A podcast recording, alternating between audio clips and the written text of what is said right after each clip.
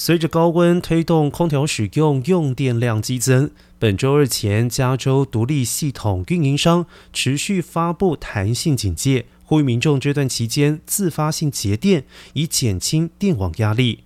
而根据最新的数据显示，上个星期四电力需求达到了顶峰，来到四万七千三百五十七兆瓦，达到二零一七年九月以来的最高峰。该机构预测，从上个星期天到本周二的用电需求可能会超过该数字。星期二时用电量预计将会达到四万九千兆瓦。当局敦促居民采取节电措施。